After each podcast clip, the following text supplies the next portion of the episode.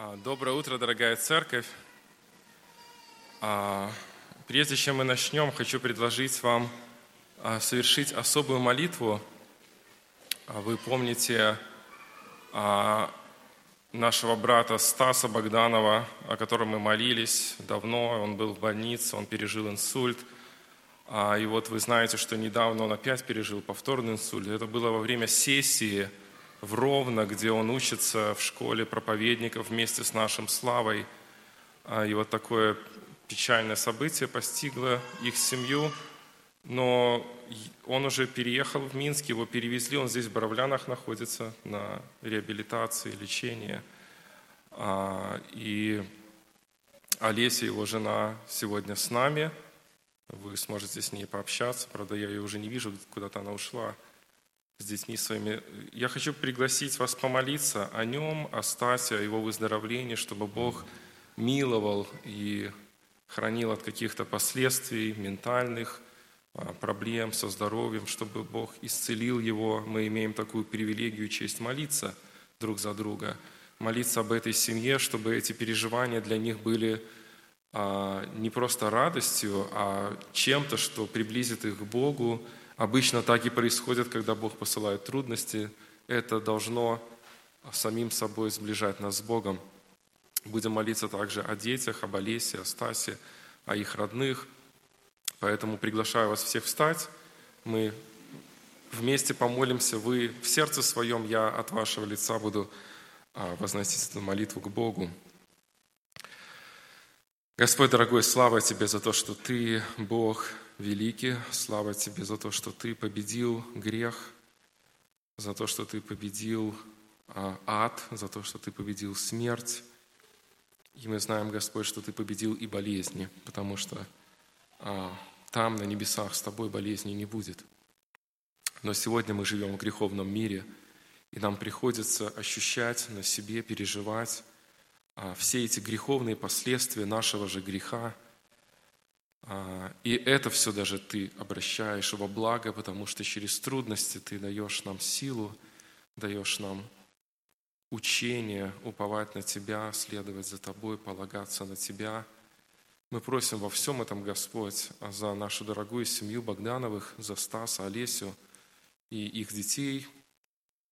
Прошу, Господь, пусть через эту трудность их сердца а, станут еще более убежденными в Тебе, еще более полагающимися на Тебя, еще более доверяющими Тебе, еще более сильными духовно для того, чтобы своих детей а, вести за Тобой, производить влияние, производить плод, как в своей семье, так и везде, где Ты позволишь им служить. Прошу Тебя, Господь, за Стаса, за его здоровье. Пошли милость Твою ему, а, исцели его от этой а, болезни, от этого недуга. Пошли хороших врачей, хорошие руки, Господь, мы молим Тебя. А, соверши Твою благодать и милость, если Твоей воле угодно это, чтобы он поправился, был здоров и прославлял Тебя своей жизнью. За это просим, за это ходатайствуем всей церкви пред Тобой. Молим Тебя и с радостью возносим эту молитву к Тебе. А Тебе да будет слава во всем этом нашему вечному Богу, Отцу, Сыну и Духу Святому. Аминь. Пожалуйста, садитесь.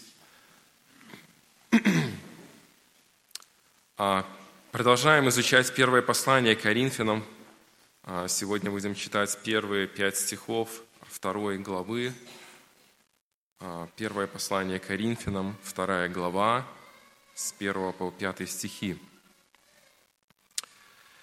«И когда я приходил к вам, братья, приходил возвещать вам свидетельство Божие не в превосходстве слова или мудрости, ибо я рассудил быть у вас не знающим ничего, кроме Иисуса Христа и притом распятого. И был я у вас в немощи и в страхе и в великом трепете. И слово мое, и проповедь моя не в убедительных словах человеческой мудрости, но в явлении духа и силы, чтобы вера ваша утверждалась не на мудрости человеческой, но на силе Божьей. Вы помните, что начиная свое послание, Павел таким удивительным образом с первых стихов проливает огромное количество симпатии а, и любви к этой церкви. Это удивительно было читать, слышать, исследовать вместе с нами а, этот текст, самые первые стихи. Но мы также видим, что с самого начала вместе с тем апостол Павел а, обращает внимание на некие трудности, которые он видел в Каринской церкви. Он видел, что в Каринской церкви проблема в разделении, там не было единства, и не было единства по двум причинам, потому что люди увлекались за личностями, а не за Христом. Кто-то называл себя учеником Павла, кто-то называл себя учеником других каких-то братьев, повлиявших на церковь. И Павел также говорил о том, что их проблема заключается в том, что мудрость человеческая, какая-то философия человеческая, разные мысли, мнения, представления, идеи формируют их жизнь, формируют их поклонение, и это приводит к разделению. И эти две причины он описывает в первой главе. И таким образом Павел утверждает в том, что Божья мудрость, она является мудростью, которая выше чем человеческая мудрость. Потому что человеческая мудрость тленна, она будет уничтожена самим Богом, об этом мы говорили. Он также говорит о том, что Божья мудрость сильнее человеческой мудрости, потому что человеческая мудрость не приводит человека к Богу. Она не решает главных вопросов жизни человека, вопросов греха, вопросов спасения, вопроса вечности. Поэтому Павел представляет Божью мудрость как мудрость сильнее, чем человеческая мудрость. Павел, помните, также говорил о некой парадоксальности Божьей мудрости, тогда, когда люди идут и устремлены за а, человеческими земными авторитетами, за мудрыми, за богатыми, за успешными.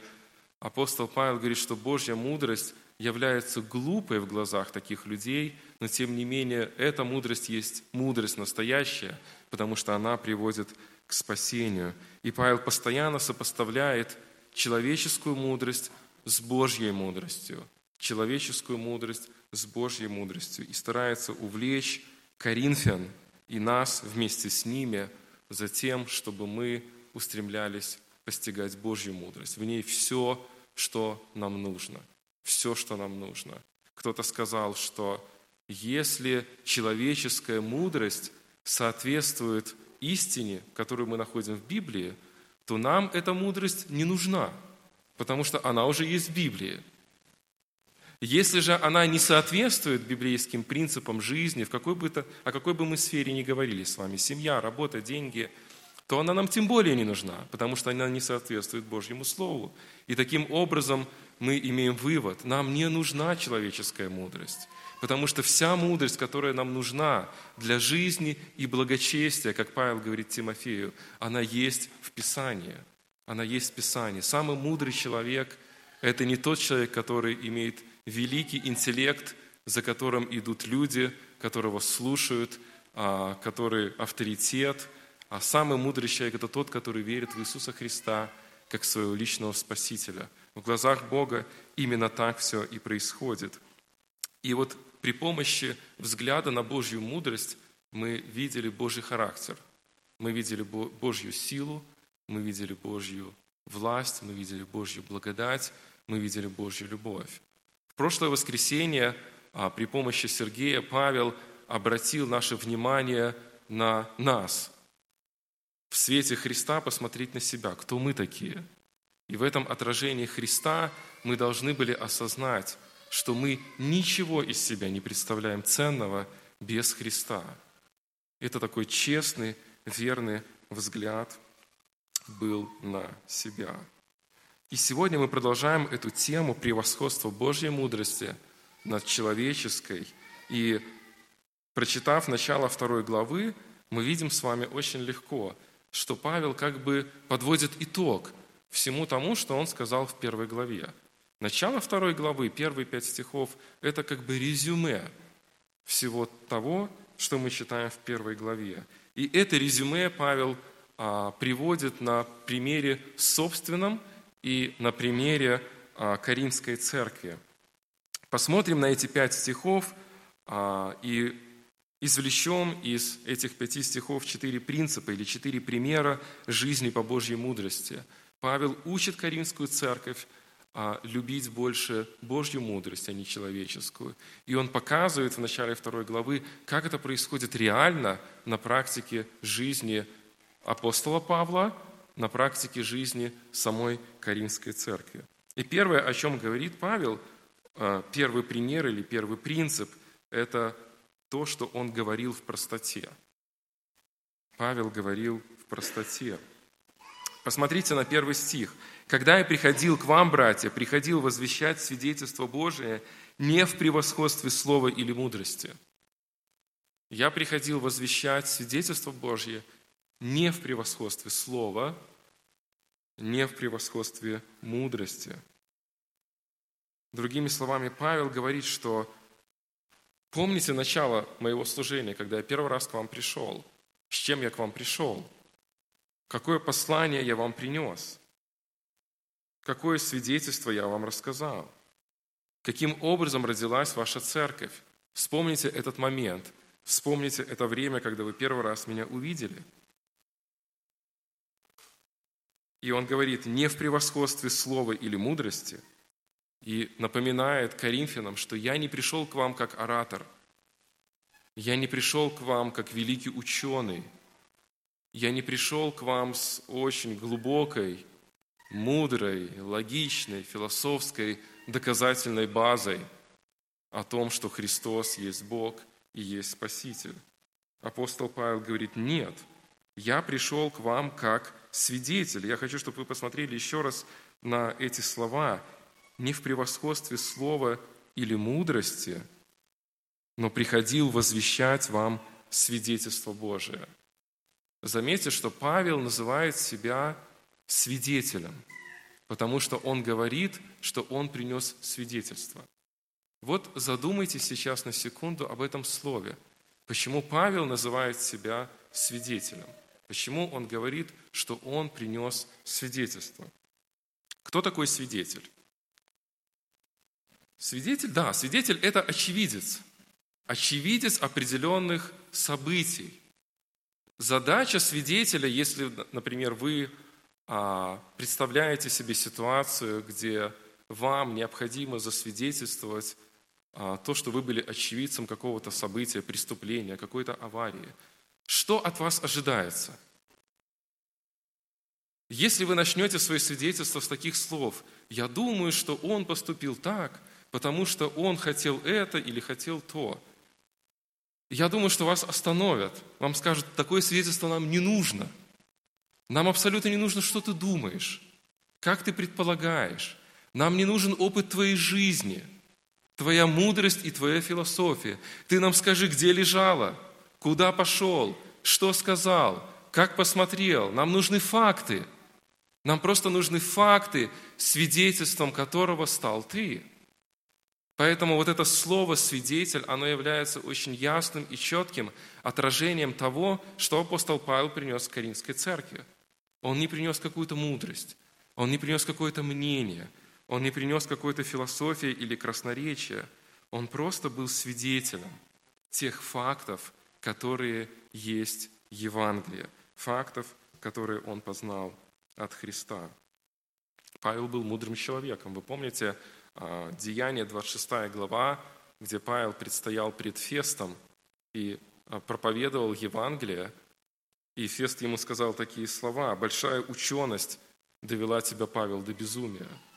Представьте себе, даже а, люди, далекие от системы религиозной – в Израиле знали, что апостол Павел был ученым человеком, он был мудрым человеком, он был знающим человеком. Он мог прийти в этот Каринф, наполненный философией, и ублажать эти сердца тем, чего они хотели. Мог победить во многих спорах, стать величайшим авторитетом, и люди бы пошли за ним.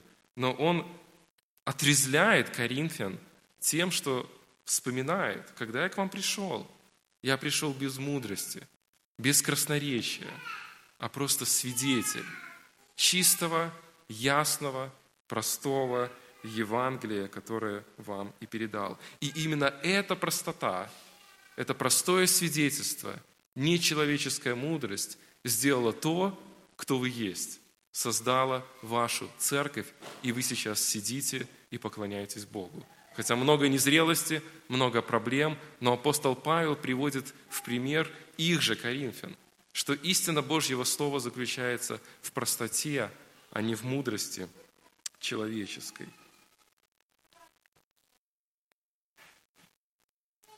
Как это отражается на моей жизни, когда я думаю о благовестии, о котором говорил апостол Павел?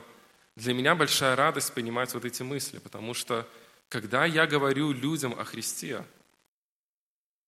мне говорить очень легко, потому что не требуется мудрость, не требуется авторитет, не требуется власть или влияние.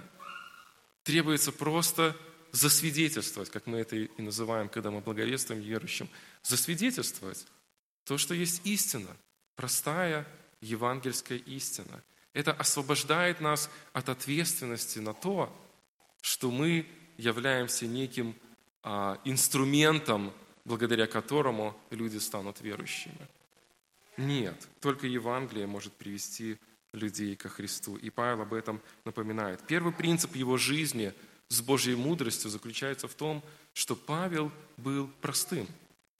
Он был простым. Он говорил очень просто.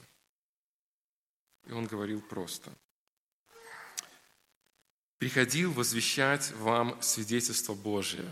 Когда мы думаем о первом принципе, о простоте, и видим эту фразу «Божье свидетельство», то у нас, конечно же, вопрос, что имеется в виду конкретно Божье свидетельство – и ответ на этот вопрос содержится в следующем втором стихе, и это второй принцип.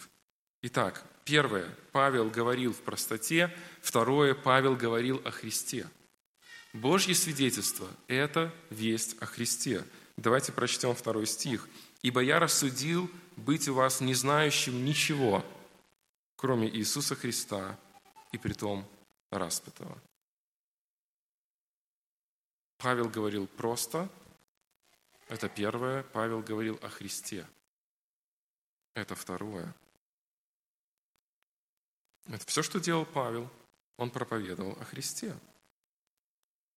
И мы знаем, что многие тексты Писания Нового Завета свидетельствуют нам о том, что вся истина евангельская, она стоит на Христе. Например, Евангелие от Иоанна, 15 глава, 26 стих, мы слышим такие слова от Иоанна, что Святой Дух – которого пошлет Отец, Он будет свидетельствовать обо мне, говорил Иисус. Святой Дух, которого пошлет Отец, Он будет свидетельствовать обо мне. И Павел очень ясно понимал, что все, что ему нужно в Каринской церкви совершать среди этих людей, это просто в простоте говорить о Христе. Это ключ Божьей мудрости, о которой говорит апостол Павел в практической жизни своей, своего служения – Конечно, коринфяне не хотели слышать а, такую проповедь. Они хотели философствовать, они хотели размышлять, они хотели состязаться, они хотели превозноситься друг над другом. И эта вся проблема как раз-таки и открывается в первой и второй главе. И Павел обращает на это внимание. Он говорит, я пришел проповедовать непопулярное, не то, чего вы хотели – я пришел проповедовать Христа. И это, конечно, не радует ухо, потому что проповедь Евангелия – это проповедь о грехе, это проповедь о собственной несостоятельности, о собственной невозможности, о собственной безысходности, тогда, когда мудрость человеческая, она противоположна. Это проповедь о своих возможностях, о своей силе, о своем интеллекте, о своих достижениях и так далее. И Павел подтверждает еще в конце этого стиха, «Ибо я рассудил быть у вас, не знающим ничего, кроме Иисуса Христа, и притом распятого». Иисуса Христа и притом распятого. Павел уточняет, что даже Христа можно проповедовать имея совершенно другие идеи, как великого человека, как великий пример, как некую площадку для мудрствования. Но если мы проповедуем Христа, который был распят, то нам ничего не остается, как только проповедовать Евангелие. И Павел четко это подтверждает. Он не просто говорил о Христе, он говорил о Христе, который был распят. Следовательно, он говорил о Спасителе. Другими словами, Павел говорит, я не принес мнение, я принес откровение. Я не принес предположение, я принес вам факты. Деяние 18 глава описывает то, каким образом была создана Коринфская церковь. Вы можете об этом почитать отдельно. Это очень интересный процесс. И 11 стих говорит о том, что апостол Павел в Коринфе оставался полтора года. Полтора года апостол Павел обучал новообращенных коринфских верующих разным доктринам, полному Евангелию, полной истине. Они должны были знать много как молодые христиане, также и мы в нашей церкви обучаем друг друга разным доктринам, потому что для того, чтобы мы росли и правильно поступали, нам нужно знать больше и больше. Но согласно этому тексту, который мы прочитали, мы очень легко делаем вывод, что Христос был в центре всего учения апостола Павла. Он оставался полтора года – учил многому, но здесь, в послании к Коринфянам, во второй главе, апостол Павел говорит, я только Христа проповедовал. Только распятого Христа, больше ничего. И это дает нам ясное понимание того, что о чем бы Павел ни говорил, приходили люди с семейными проблемами, приходили люди с проблемами депрессии, с проблемами страха, с разными вопросами.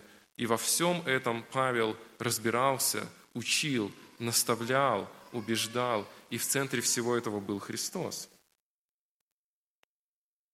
Как мы можем применить это в нашей жизни? Как мы можем в нашей жизни а, так поступать, так жить, чтобы центром всего был Христос? Мы должны быть простыми, и мы должны проповедовать о Христе. И мы должны жить Христом.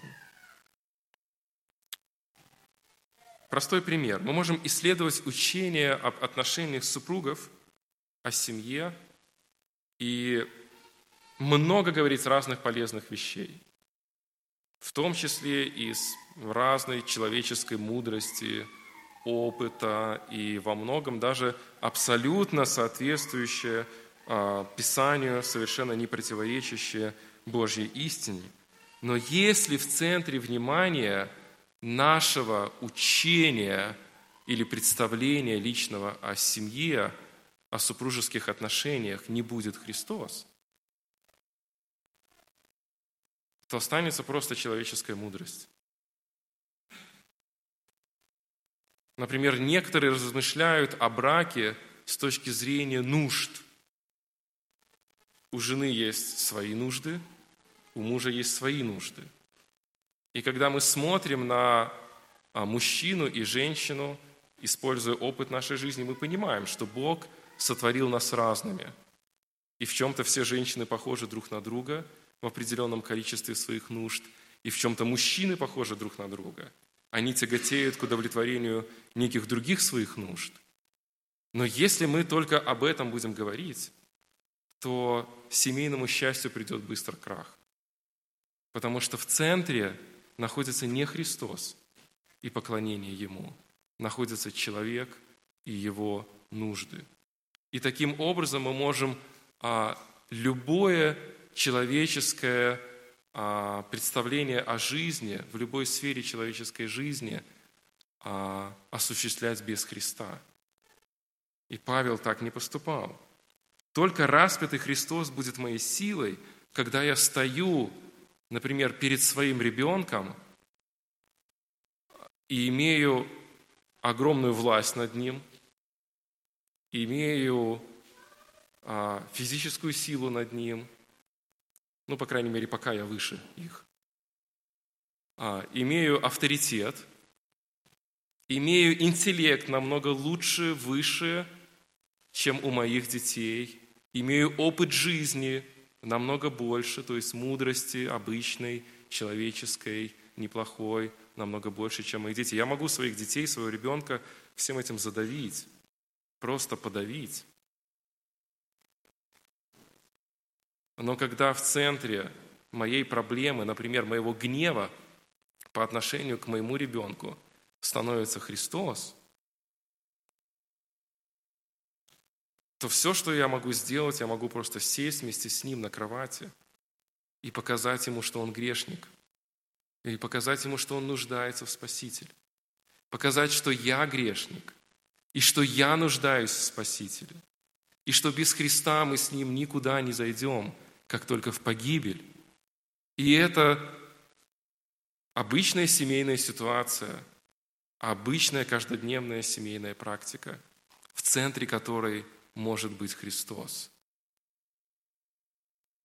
Но в то же время она может быть без Христа и со стороны выглядеть достаточно мудрой, достаточно правильной и даже не противоречить как-то явно принципам Писания. Но без Христа она мирская. Именно то, что делал Павел, и является христоцентричной жизнью, принципами, где в центре Христос.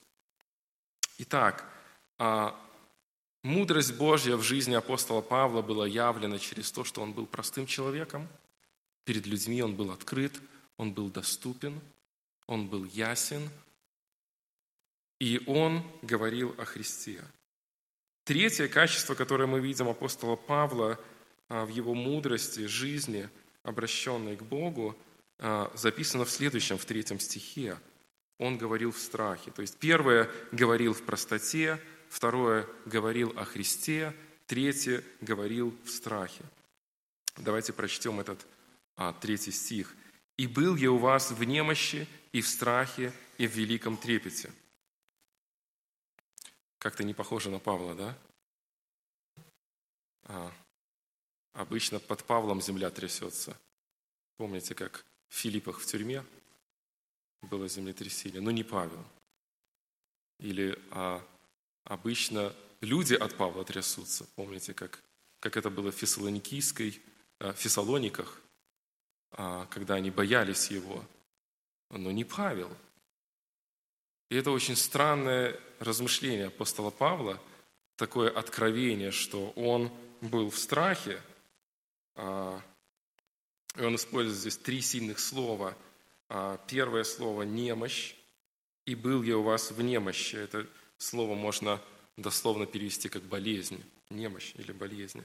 Был я у вас в страхе, это греческое слово фобия, очень хорошо нам известно – и третье слово, которое использует Павел здесь, описав, описывая свое состояние, он говорит о трепете, буквально означает дрожать, трястись.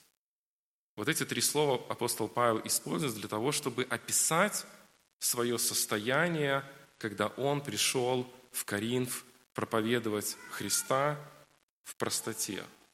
Кроме того, что он а, говорил просто, кроме того, что он говорил о Христе – апостол Павел был в страхе, в трепете и в немощи. Вот эти три слова. Поэтому мы говорим, что он говорил в страхе. И когда мы смотрим на эти слова, а, которые апостол Павел использует в своих других посланиях, мы понимаем четко, что Павел не говорит о каком-то физическом недуге, о том, что он трясся от какой-то болезни, и от какого-то недомогания, например, послание филиппийцам, вторая глава, апостол Павел говорит, «А, в страхе и трепете совершайте свое спасение. И везде, где вы видите а, вот эти слова, страх, трепет, они всегда означают очень сильное беспокойство по поводу какого-то важного дела. Это не состояние физического недомогания или какого-либо страха перед людьми, это состояние Божьего страха. Это состояние страха, когда человек переживает, чтобы вот эта весть, которую он говорит, была донесена ясно, была донесена правильно, было воспринято. То есть апостол Павел не просто пришел, отпроповедовал, не хотите, до свидания. Апостол Павел пришел и с огромным страхом перед Богом, с огромной ответственностью и переживанием за истину говорил им эту истину очень и очень просто. Павел был очень смелым человеком. Если мы посмотрим несколько месяцев до того, как он пришел в Коринф, мы видим уникальные события его жизни, как он был изгнан из Филипп, а потом пришел в Фессалонику. Помните, а в Фессалониках он тоже был изгнан, а, и ему пришлось идти в Верию. Помните, когда он проповедовал в Верии, фессалоникийские безбожники прибежали и начали выгонять его из Верии, и Павлу пришлось ехать в, Коринф, а по дороге он остановился в Ефесе, и помните, в Ефесе смеялись над ним. Мы смотрим на жизнь апостола Павла буквально месяца до того, как он пришел в Коринф, и эта жизнь абсолютно неуспешная. Это жизнь, подверженная страхам, подверженная преследованиям, подверженная ненависти и постоянному защите, постоянной защите своей жизни.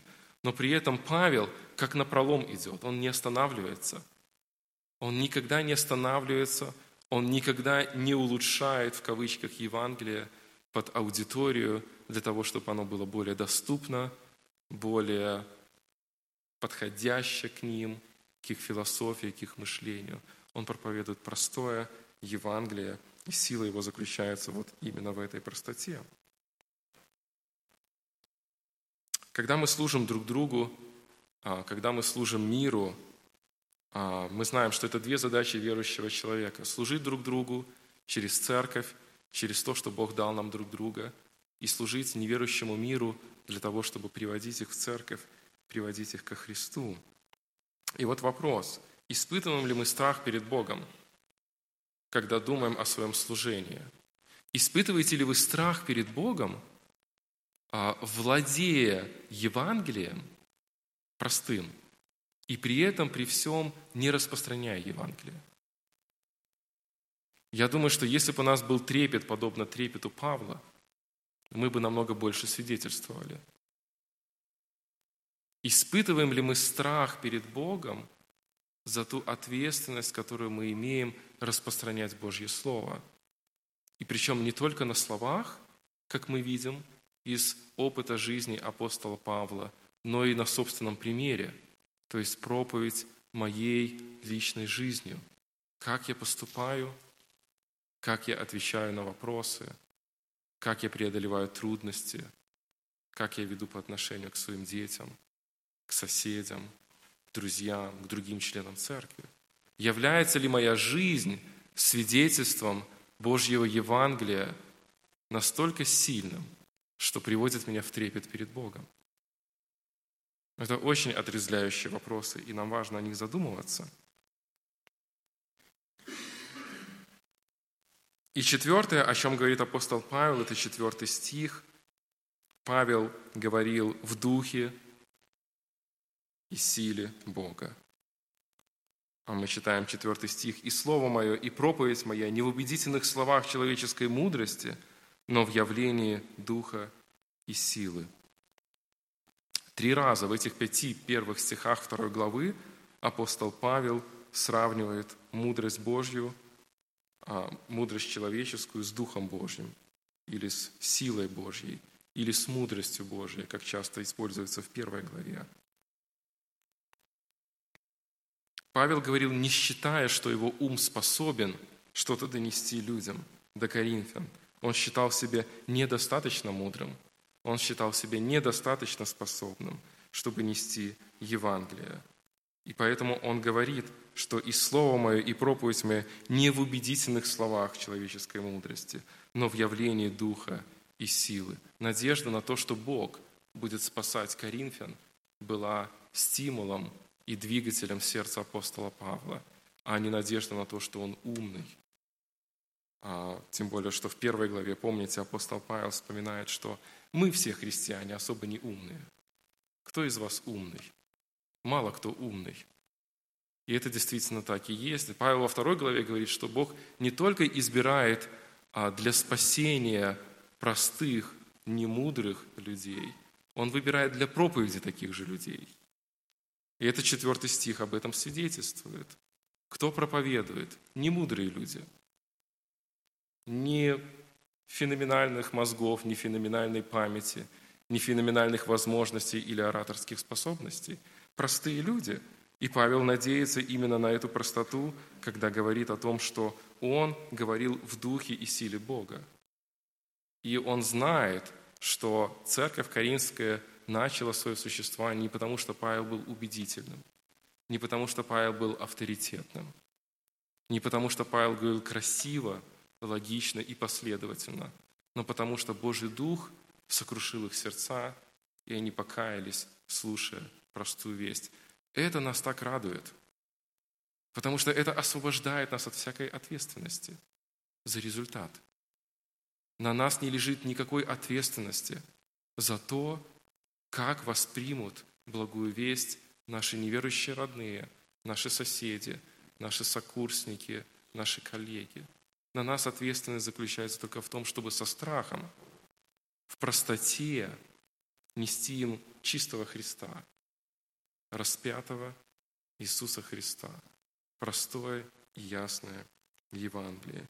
И если мы будем это делать, то Божий Дух будет действовать и творить чудеса в жизни наших неверующих друзей. Один пастор указал своему другу в церкви на а, молодого человека, который сидел где-то в конце, на последних рядах. И он ему говорит, это один из моих а, новообращенных.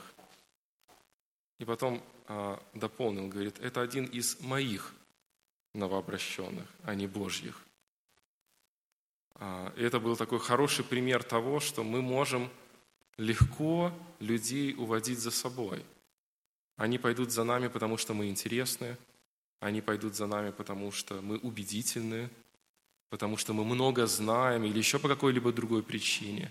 И это очень опасная ситуация, которую избегал апостол Павел, имея на то все возможности. Он был мудрецом. Но он говорил очень просто – Пускай люди, которые будут слышать от нас Евангелие, они пойдут не за нами, они пойдут за Христом. И это то, к чему призывает апостол Павел Каримскую церковь. Он говорил очень просто, он говорил только о Христе, он был в страхе перед Богом, не перед людьми, перед Богом, что он ответственен нести благую весть. И все это привело к тому, что Слово Божие производило плод через силу Святого Духа. Вот такие четыре пункта. А, никакой убедительной человеческой мудрости, но только Божья сила – это то, что у нас есть. И пятый стих подытаживает всю эту картину, пример апостола Павла и Каринской церкви, чтобы вера ваша утверждалась не на мудрости человеческой, но на силе Божьей. Представьте себе, если бы апостол Павел пришел и устроил бы очень и очень мощный диспут с аргументацией, с выслушиванием разных философий, и потом стремился бы доказать со своей стороны несостоятельность всех этих философий и тем самым проповедовать им о Боге. Что бы произошло? Люди бы пошли за Павлом, потому что сильный, убедительный, великий – он бы затмил собой Христа. Даже несмотря на то, что Павел изо всех сил этого не делал, даже несмотря на это это произошло. Помните? Они называли себя «Я Павлов». Представьте себе, насколько люди могут реагировать на нас, если мы собой затмеваем Христа. Мы можем увлечь людей за собой, а, и это принесет урон и нам, потому что мы будем горды, самодовольны, самолюбивы, и это принесет урон этим душам, потому что, пойдя за авторитетом человека, а не авторитетом Христа, когда-то они наткнутся на то, что этот человек грешник. И это будет падение великое. И я в своей жизни видел очень много раз подобные ситуации, когда люди увлечены кем-то, а не Христом. И потом они этого кого-то и видят не таким, каким они думали он является. Это очень печально, и Павел предупреждает нас так не поступать. Итог. Я пришел к вам со скромностью, не рассчитывая на собственные силы или мудрость. Я пришел к вам не с человеческим посланием, а просто с проповедью распятого Христа. И я пришел к вам не с человеческой силой, а с силой Божьей через действие Духа Божьего. И благодаря этому вы, коринфяне, есть церковь. Вот это жизнь по Божьей мудрости.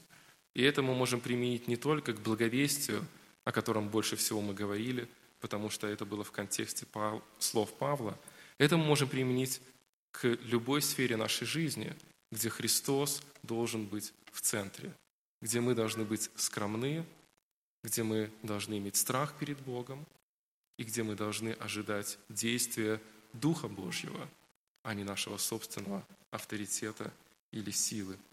И пусть Господь благословит нас так мыслить, так жить и так прославлять нашего Бога. Слава Ему. Аминь. Давайте помолимся.